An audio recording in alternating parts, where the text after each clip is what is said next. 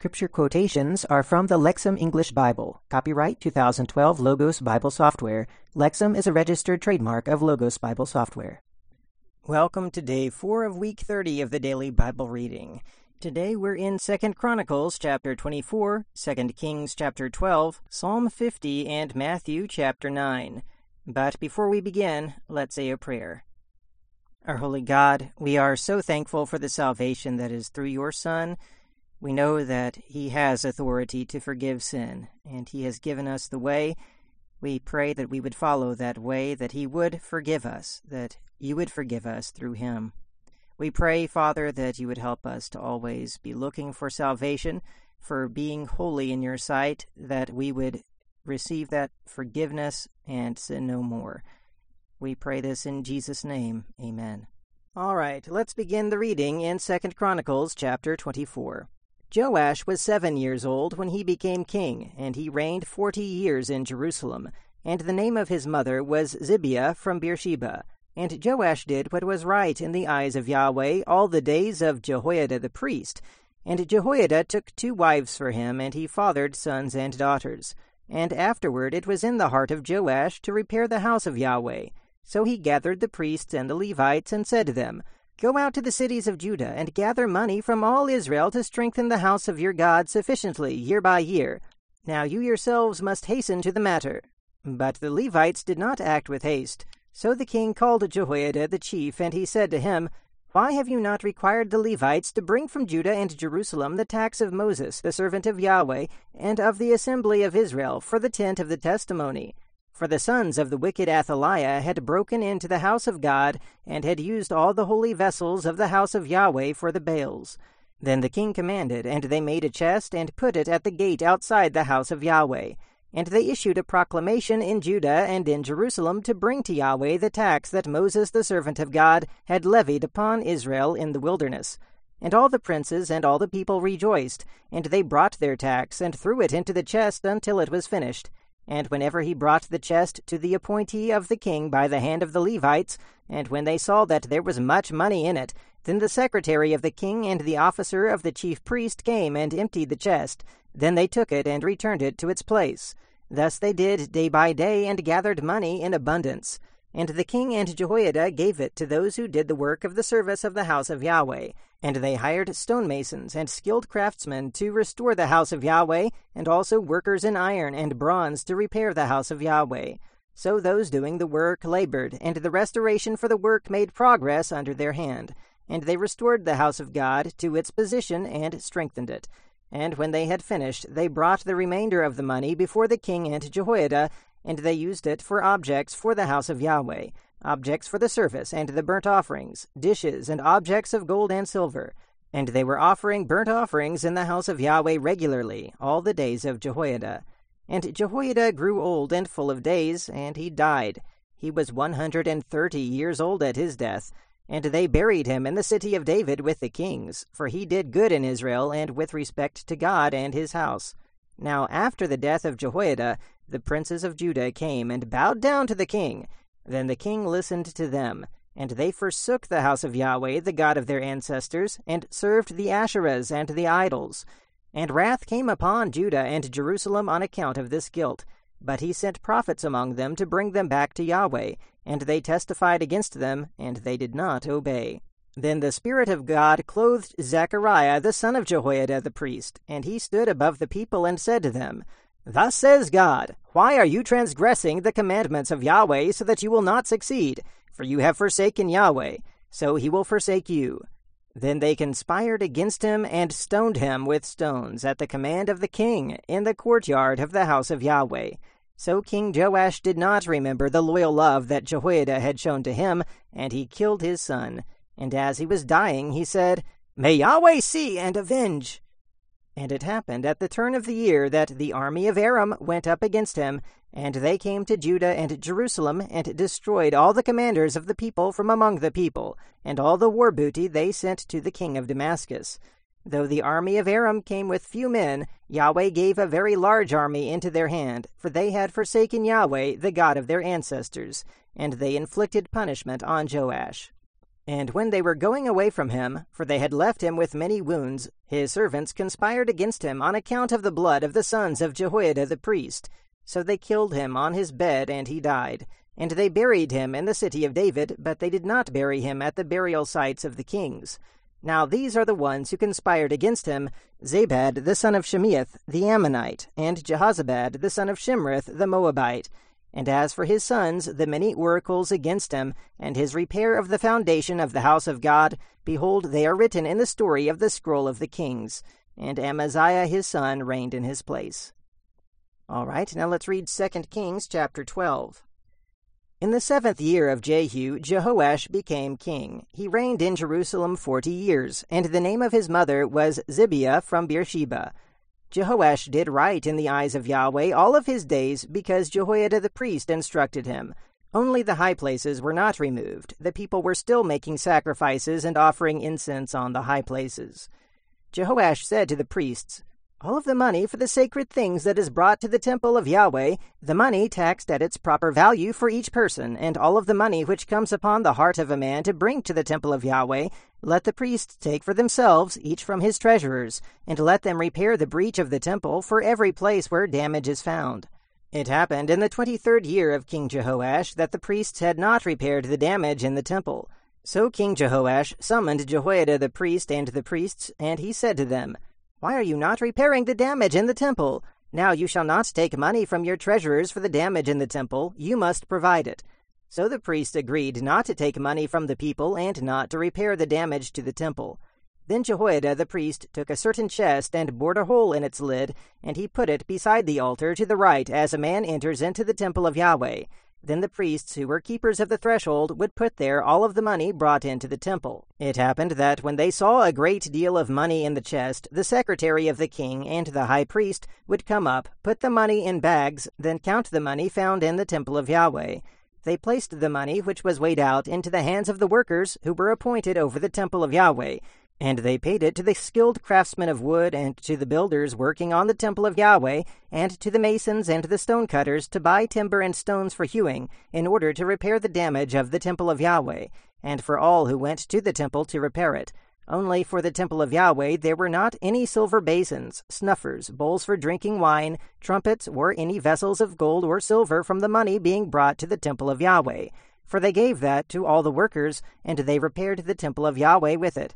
They did not have to settle accounts with the men into whose hands they placed the money to give to the workers, for they were dealing honestly. The money of the guilt offering and the money of the sin offering was not brought into the temple of Yahweh, but were each for the priests.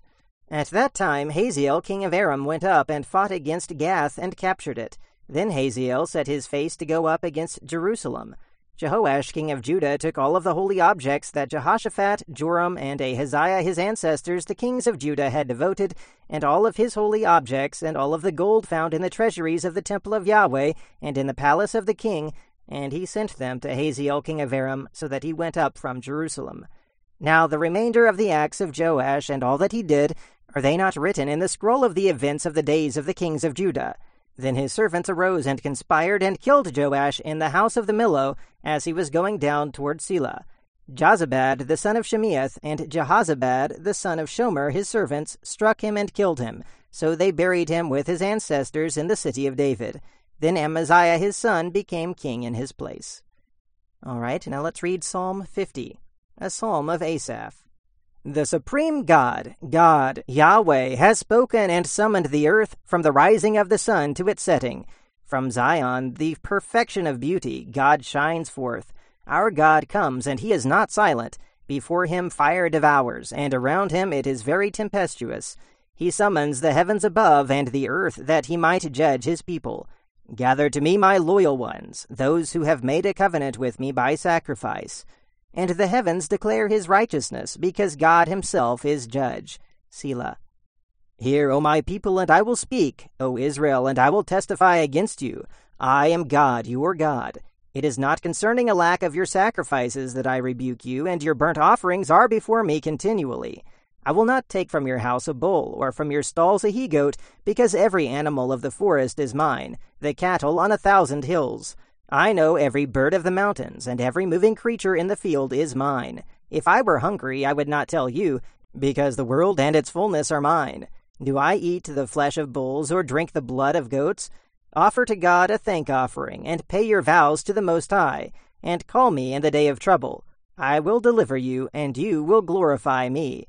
But to the wicked God says, What right have you to recite my statutes, and mention my covenant with your mouth, while you yourself hate discipline, and cast my words behind you?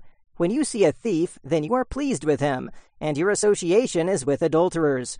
You give your mouth free rein for evil, and you harness your tongue to deceit. You sit and speak against your brother. You slander your mother's son. These things you have done, and I have been silent. You imagined that I was just like you. I will rebuke you and present an argument before your eyes. Now consider this, you who forget God, lest I tear you apart, and there will be none to deliver. He who sacrifices a thank offering honors me, and he who orders his way, I will show him the salvation of God. All right, now let's read Matthew chapter 9. And getting into the boat, he crossed over and came to his own town. And behold, they brought to him a paralytic, lying on a stretcher. And when Jesus saw their faith, he said to the paralytic, Have courage, child, your sins are forgiven. And behold, some of the scribes said to themselves, This man is blaspheming. And knowing their thoughts, Jesus said, Why do you think evil in your hearts? For which is easier to say, Your sins are forgiven, or to say, Get up and walk? But in order that you may know that the Son of Man has authority on earth to forgive sins, then he said to the paralytic, Get up, pick up your stretcher, and go to your home. And he got up and went to his home. But when the crowd saw this, they were afraid, and glorified God who had given such authority to men. And as Jesus was going away from there, he saw a man called Matthew sitting at the tax booth, and said to him, Follow me. And he stood up and followed him. And it happened, as he was dining in the house, behold, many tax collectors and sinners were coming into dining with Jesus and his disciples. And when they saw it, the Pharisees began to say to his disciples, Why does your teacher eat with tax collectors and sinners? And when he heard it, he said, those who are healthy do not have need of a physician, but those who are sick. But go and learn what it means. I want mercy and not sacrifice. For I did not come to call the righteous, but sinners. Then the disciples of John approached him, saying, Why do we and the Pharisees fast often, but your disciples do not fast? And Jesus said to them, The bridegroom's attendants are not able to mourn as long as the bridegroom is with them, but days are coming when the bridegroom is taken away from them, and then they will fast. But no one puts a patch of unshrunken cloth on an old garment, for its patch pulls away from the garment, and the tear becomes worse. Nor do they put new wine into old wineskins. Otherwise the wineskins burst, and the wine is spilled, and the wineskins are destroyed. But they put new wine into new wineskins, and both are preserved. As he was saying these things to them, behold, one of the rulers came and knelt down before him, saying, My daughter has just now died, but come, place your hand on her, and she will live. And Jesus and his disciples got up and followed him. And behold, a woman who had been suffering with a hemorrhage twelve years approached from behind, and touched the edge of his cloak, for she said to herself, If I only touch his cloak, I will be healed. But Jesus, turning around and seeing her, said, Have courage, daughter, your faith has healed you. And the woman was healed from that hour. And when Jesus came into the ruler's house and saw the flute players and the disorderly crowd, he said, Go away, because the girl is not dead, but is sleeping. And they ridiculed him. But when the crowd had been sent out, he entered and took her hand, and the girl got up. And this report went out into that whole region. And as Jesus was going away from there, two blind men followed him, crying out and saying, Have mercy on us, son of David! And when he came into the house, the blind men approached him, and Jesus said to them, Do you believe that I am able to do this? They said to him, Yes, Lord. Then he touched their eyes, saying, According to your faith, let it be done for you. And their eyes were opened, and Jesus sternly warned them, saying, See that no one finds out. But they went out and spread the report about him in that whole region.